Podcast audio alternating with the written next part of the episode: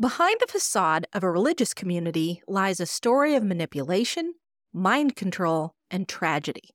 Let's investigate the secrets, the power, and the psychological grip of the Word of Life Fellowship, a story of religious devotion taken to the extreme. Welcome to another episode of The Unlovely Truth. I'm your host, private investigator Lori Morrison. Thank you for joining me for another captivating true crime story where we will take a look at physical, spiritual, and emotional safety takeaways that are there waiting for us. If you're listening, I really believe that you have a unique calling to become a different kind of PI. Not a typical private investigator, but a person of impact in your community. This is Season 4, Episode 43. The book I chose for this week is Broken Faith Inside One of America's Most Dangerous Cults by Mitch Weiss and Holbrook Mohr. Our guest this week is Lori Prather, our chaplain here at The Unlovely Truth. Get ready for an eye opening journey into the heart of the Word of Life Fellowship, a story that will make the hairs on the back of your neck stand up and make you question your own susceptibility to be manipulated. This is truly one of the most disturbing instances of what I would consider spiritual and physical abuse in a church setting that I have ever come across a church movement that started back in 1979 and actually still exists today, has many critics and many who would defend it with their lives. Though this book was really written as an expose, I think it also serves as a cautionary tale of sorts. Now, I know it's hard for some of us to accept that people can proclaim to be godly and then turn around and be horribly abusive, but it does happen. And that's why Jesus says in Matthew 7:15, Beware of false prophets who come disguised as harmless sheep, but are really vicious wolves. We'll look at what else he says about how to recognize these false prophets later on in the podcast. The Blue Ridge Mountains of North Carolina has some of the most breathtaking scenery in the South. It's hard to imagine evil lurking there in the form of a small evangelical church. Rick and Suzanne Cooper didn't see the trouble that would plague them and their children for decades Sam and Jane Whaley had started the Word of Faith Fellowship, but Jane ran the show. Her followers truly saw her as a prophet, and I'll bet she sees herself that way too. She taught that legions of demons were all around us, all the time, manipulating us into addictions, illness, and sin. But she had a special way of dealing with them. She called on scripture from Mark 16, verses 17 and 18. And in the New Living Translation, it reads like this these miraculous signs will accompany those who believe. They will cast out demons in my name, and they will speak in new languages. They will be able to handle snakes with safety, and if they drink anything poisonous, it won't hurt them. They will be able to place their hands on the sick, and they will be healed. Now, it was her actual method of casting out demons that should have been a big red flag. Her method, she admitted, wasn't in Scripture but had been revealed directly to her by God. Now there's red flag number two. She called this technique she had developed, or I'm sorry, she had had revealed to her. She called it blasting, and it involved calling out a person who you thought was being sinful. Then church members would surround this person, screaming at them and sometimes beating them. This wasn't reserved just for adults in the community. Children were blasted too. One witness recalled seeing a six month old baby blasted. Now, can you imagine watching your children be subjected to that and not questioning it? Suzanne Cooper's mother visited once, and she certainly questioned it. When she went to a service, she said she felt evil in the room. But the church did grow, even to the point of having satellite congregations in other countries. Members were kept so isolated from outside influences that they didn't even seem to realize that what was going on around them just wasn't normal. Not much information got out to the surrounding community because you could only attend services if you had an invitation. Now, there's red flag number three. Ex members and undercover attendees started pulling back the curtain on the group's alarming practices a little bit. And Jane responded by telling her flock that they were coming under even greater spiritual attack, so they would need to pray more. And oh, yeah, they needed to turn off their TVs. She didn't want them to see what the TV show Inside Edition was getting ready to air about them. That coverage was devastating, even worse than Jane had imagined. Secret videos had been made, and former members told their stories of life within what they called a cult. The surrounding community was really surprised to hear what was going on right under their noses. And you would think that when such abusive practices get uncovered, there would be all kinds of investigations and maybe even some arrests. Guess what happened? Nothing. Jane immediately went on the offensive. She demanded that her closest supporters write letters and make phone calls to law enforcement agencies and state and local politicians. The common theme was, of course, that the Word of Life was being persecuted for their faith. She showed these select leaders the tape of the Inside Edition story, bits at a time, as she explained how it was all lies and exaggerations. The Coopers bought it, and they stayed. I have to tell you that one podcast episode isn't nearly long enough to cover everything that is alleged to have happened at the Word of Life Fellowship. Things like sending people to a building for days, weeks, or months at a time, where they were supposed to repent of what leadership called out as sin in their lives, or separating children from their parents as a means of control, and even how local authorities seemed reluctant to cross Jane Whaley, leaving victims of abuse no way at all to seek justice. There are bright spots, though stories of local people who did step up to try to uncover the truth. Robin Spence was a court official who did her best to expose what she saw as evil, illegal activities within the group. She ended up going to the police for herself when her life was threatened. The sheriff told her she was just being too thin skinned. Less than two years later, at the age of 46, Robin Spence died of acute respiratory distress syndrome. Her family asked authorities to treat her death as being suspicious, but they refused. And if you think that's an isolated incident, I hate to tell you it isn't. Now, what went on in this story was extreme for sure. But I want us to talk about how we can be on the lookout for subtle forms of abuse in our own faith communities. And we're going to do that in just a moment with our chaplain, Lori Prather. First, I want to really encourage you, though, get this book. It is very eye opening. It's a good read, it's a tough read, but we need to be aware of what can happen so that we can keep people safer physically, emotionally, and spiritually. Hi, Lori. I am always so excited to have you on the podcast because you give such wonderful Thank wisdom. you. I am so happy to be here. It's been a while. It has. And of course, I knew one of our favorite subjects, called I knew I had to ask you to to uh, chime in on this one because as I was reading this particular story of this particular religious group, I mean, it was crazy town, absolutely crazy town.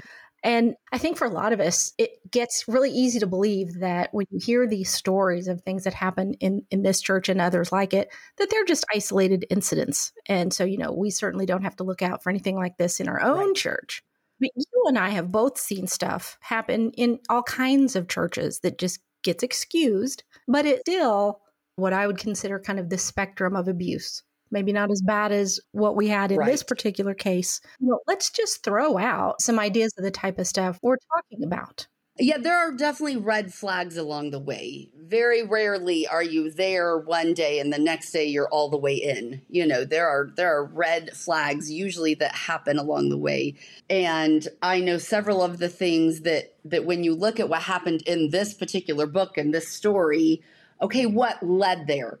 Anytime that a pastor or a church is trying to tell you exactly what to do and monitoring it not normal. Yes, the Bible lays out God's plan for our lives. So a pastor standing up and quoting scripture and talking about this is what the Bible tells us to do, or how God calls us to live, or how this calling from God puts us in the healthiest place, that's very different than someone standing up and saying, I need you to do this, this, and this, and I'm checking in on you, or there will be consequences if you don't. There should never be consequences at a church unless it's you did something wrong and therefore you can't serve anymore. And I think one of the things, this is a big one to me that really applies to anything we could list right now, is does it measure up biblically? And in this particular case, they weren't really claiming it was scriptural. So that should be the biggest red flag.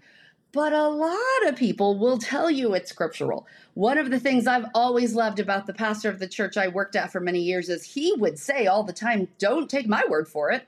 You should be going every Sunday and looking up the scripture and reading these stories and making sure that what I told you was correct. Yes. You hinted a little bit at the idea of yes. accountability, which definitely mm-hmm. is biblical. But accountability is not the same thing as being surveilled. Absolutely. So that's a problem. Absolutely. Well, and I would even say maybe in a tiny church when there's no other staff, but when the lead person is doing the surveilling and accountability for everyone, that's not normal either. Like I would say in a more typical church, my accountability partner is going to be someone that's a female and someone that I connect with and someone that I have some commonalities with. And then we get to know each other and we decide to be accountability partner. You know what I mean? It's not forced on you. Forced accountability is not biblical. Right. And where I serve on the security team at our church, we are there to secure things during services, right. during events, if people come to us with outside issues, we can help find resources for them. It doesn't mean we're following people around to right. see what they're doing when they're not in church with us, which was happening in this case. So yeah, that that would now be I have a visual too. of you in like a car following different people out of church to see where they go to lunch or something like.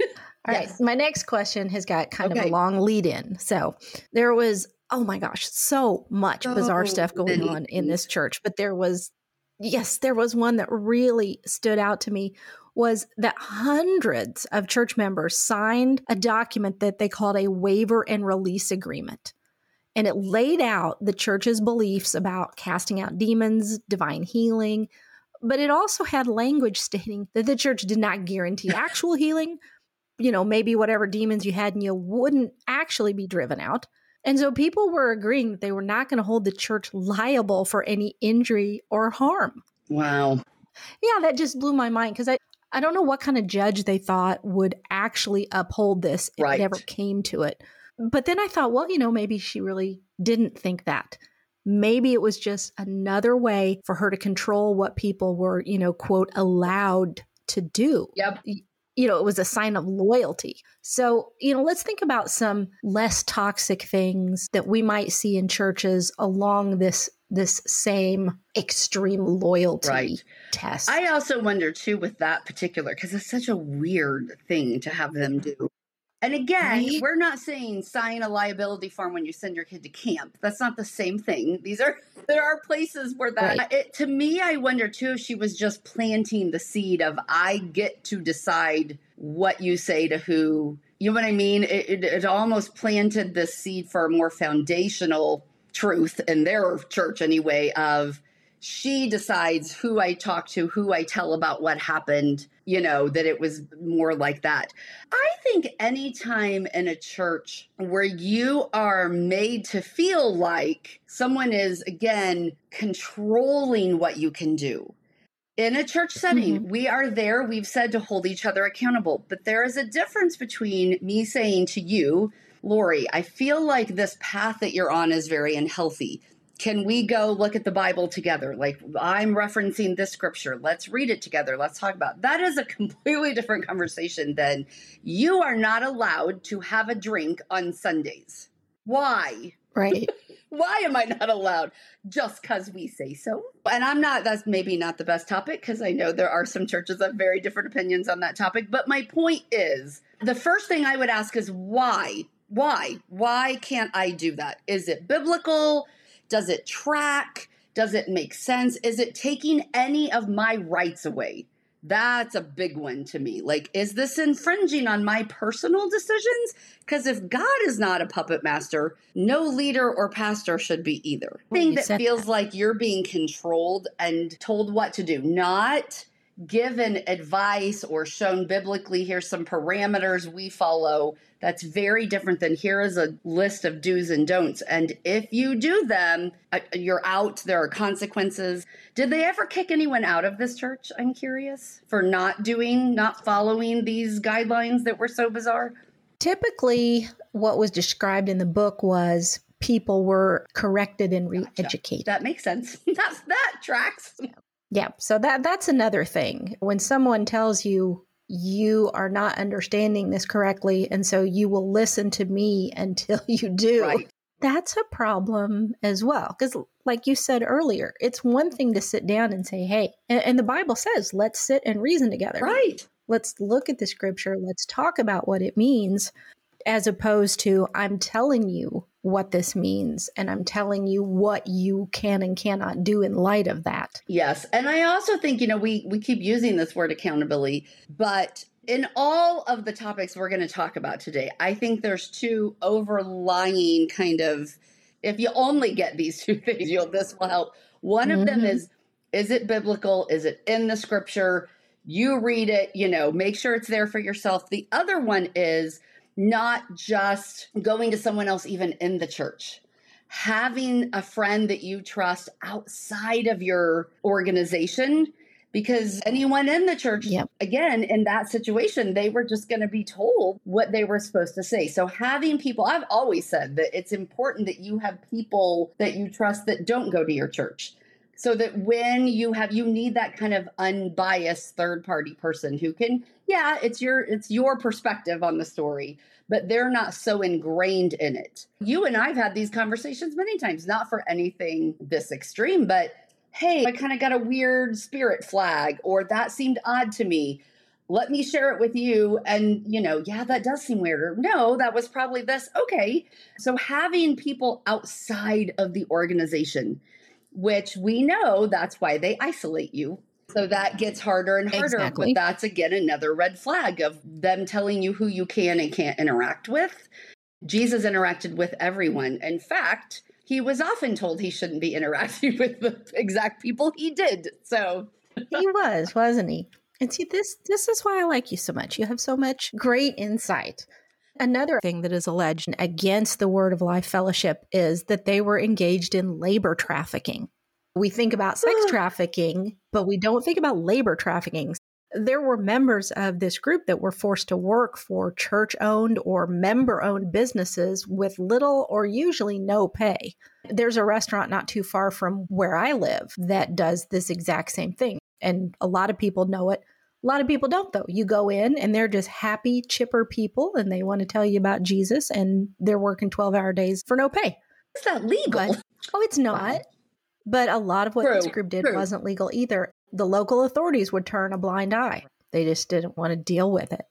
And most of our churches, the vast majority, that's not going to be going on. But you do have to stop and think well, okay, maybe like to a lesser degree on a smaller scale, can that same concept creep into our churches? You know, we pile so much responsibility on people sometimes, sometimes of our, our volunteers right. or even staff. So, how do we put safeguards in place so that the church doesn't work people to death? Well, figuratively in our case, you know, the person that's getting it done, we always give them that one more right. thing. I think, again, the perspective you have to take is you're the person being asked to do too much. And so you have to have those boundaries in place. Obviously, the church runs on service. I can just imagine the pastors right now going, Don't tell people they can't serve in the church. What are you doing? When someone's taking advantage of you, which that's the minor part to me of this case. This went all the way to illegal. Taking advantage of you isn't right. illegal but it's not okay. They may not be doing it on purpose at all. You know, sometimes if someone just keeps saying yes, you're going to keep asking them. And it's so hard for us as women to say no, especially when we know it needs done. it's something yeah. that needs done. so we done. have to set our own boundaries. This is something that I am not great at and have spent the last really five years working on very strongly. So I get it. I understand this is a tough one. I think one, you have to set your own boundaries. You have to be upfront with people and say, I can only do this. You know, I was thinking from the flip side whenever, because I think we've talked about this enough. I was a children's pastor, so my life revolved around getting other people to help.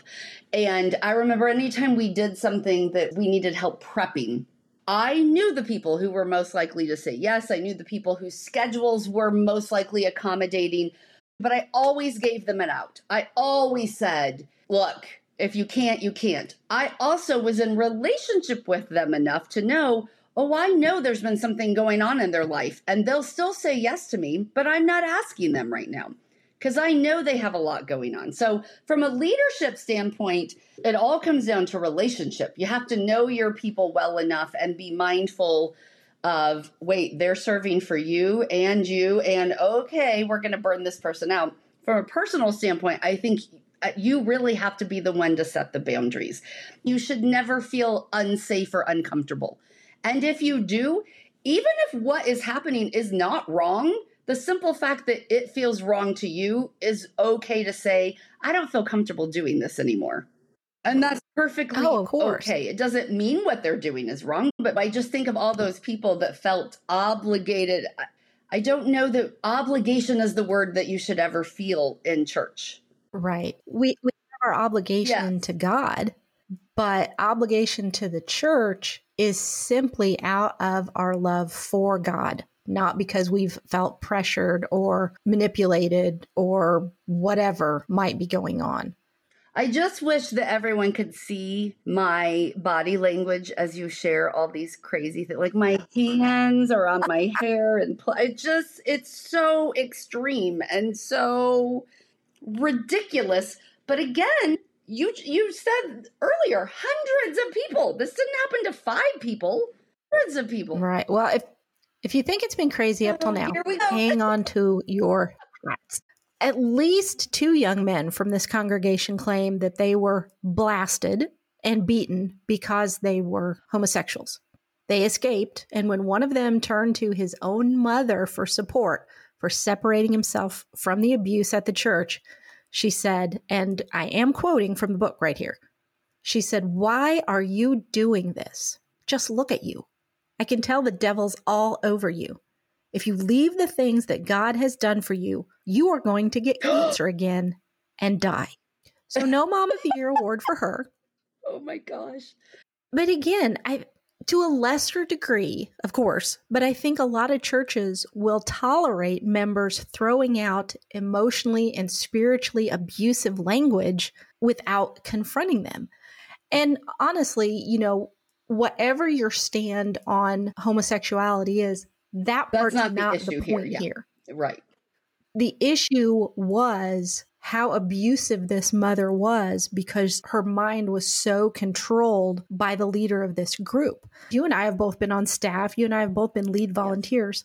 How do we do a better job of stepping in when we do see some kind of lower level verbal abuse being thrown around? Like, I.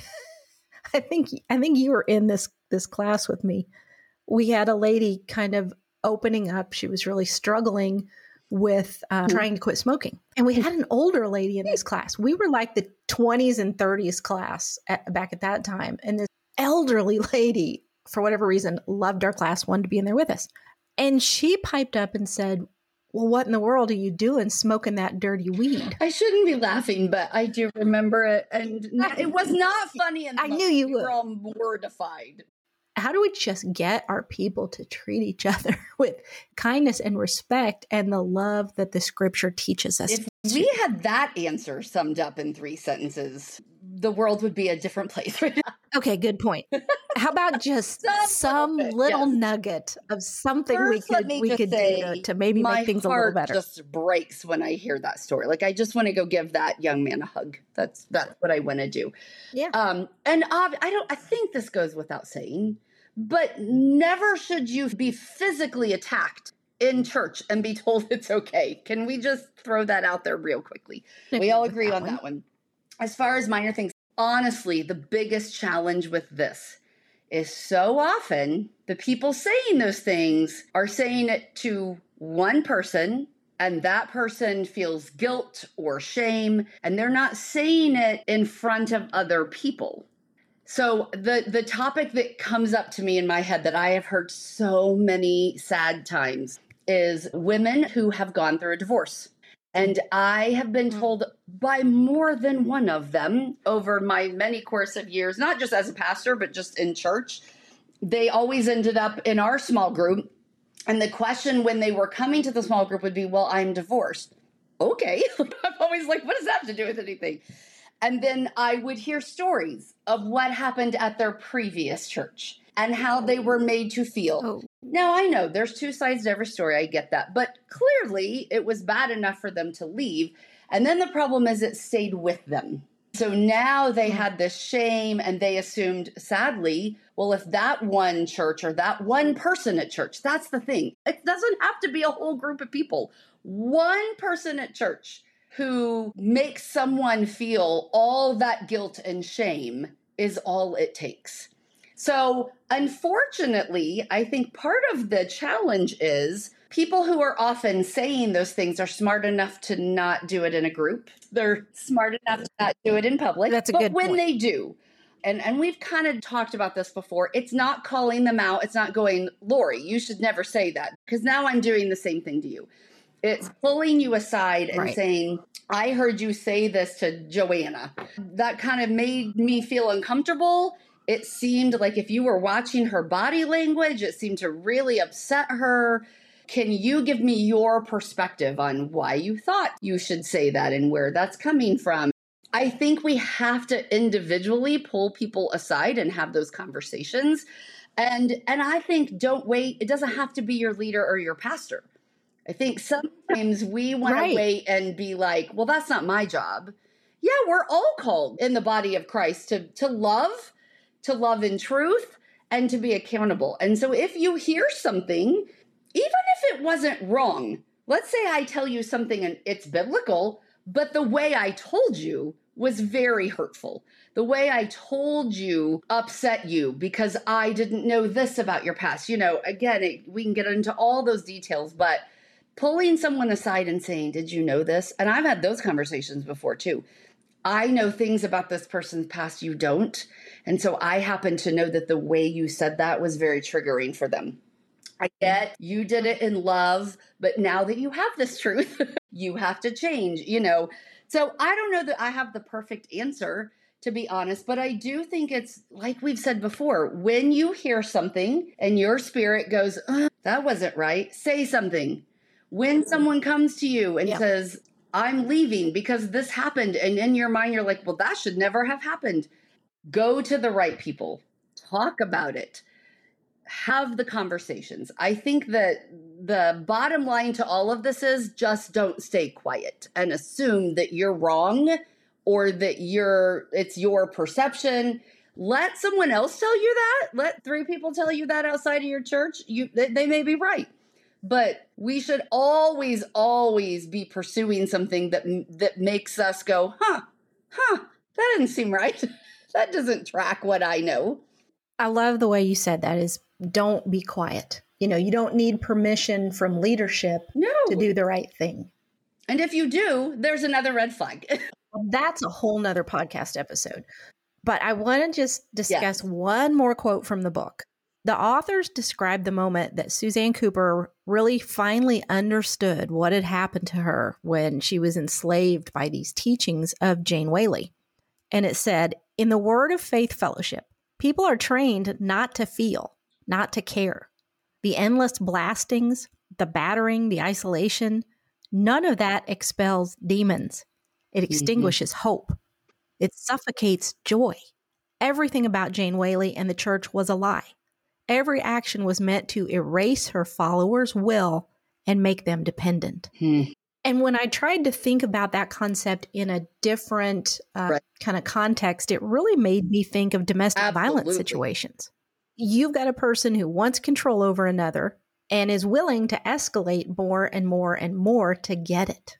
So we kind of started things with this. So this is really a perfect way to wrap it up. I think you're right. It's very similar. I think I've shared this before. I had a relationship many, many years ago, and it was very subtly controlling. Like I did not know mm-hmm. it. Mm. He was very good at it. And I was a year in. And it honestly wasn't until I was out of it that I could look back and go, oh my goodness, I was completely controlled by this person because I've lived it. I know what to look for. And so anytime mm-hmm anytime that you feel like someone is taking away your ability to choose to tell you things you can and can't do that that is such a red flag It happens a lot and not just in the church. You know, we have bosses that we feel we can't say no to. We have neighbors that that bully. We have family members. So I get why sometimes we get so accustomed to it in this culture that we can't always see well that's not right in this set it's never right but in that setting or this setting. And so i think some of it is just an awareness especially we're both females and i think it happens more easily to the female um, population although obviously in that yes. church they weren't all females. I mean so you know she was good at doing it with everyone. But you and i always go back to this deep down there is something in you that will surface when someone is trying to do something that is wrong. You will feel it. And the problem is, if you ignore it too many times, it goes away. And so we just have to beg That's you right. if you feel it, you got to do something about it. Run, tell someone. But again, get outside of your family, your church, your work, whatever situation you're in sometimes you have to get completely outside of it to find the person who can see it for what it is and help you break free from it. And a lot of people in this group, the members' lives, were telling them this isn't right, this shouldn't be happening, this person has too much control over you. And they would brush it off and say, well, they just don't understand how our right. church works.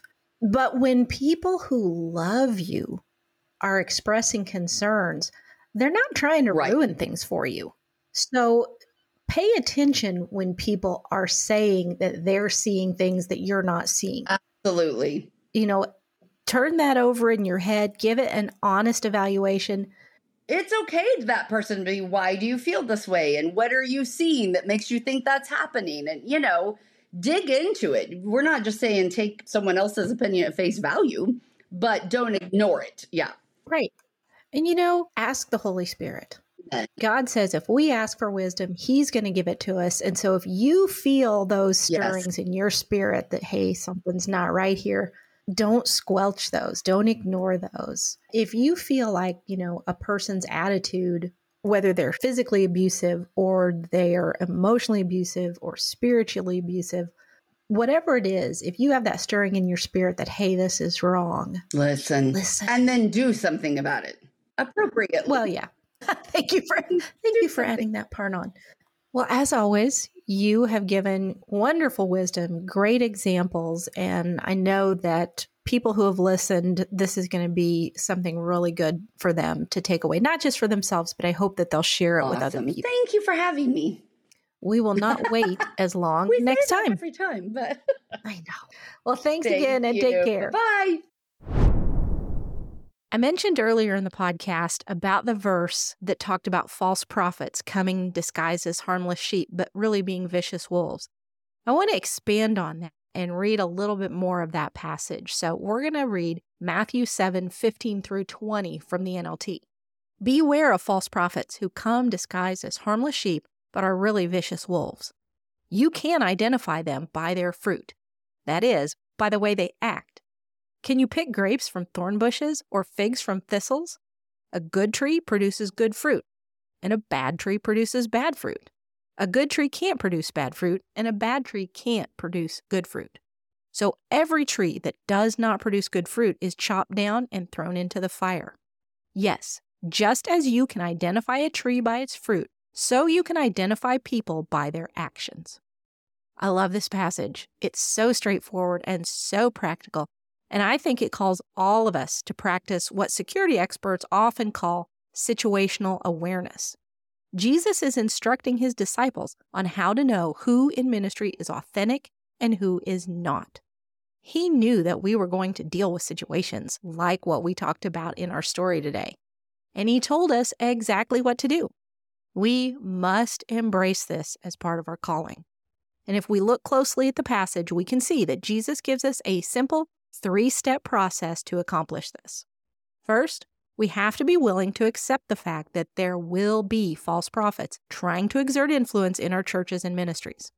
Jesus doesn't say we might encounter them, he states that they will come, so we have to be on the lookout. Second, we must look objectively at people's actions.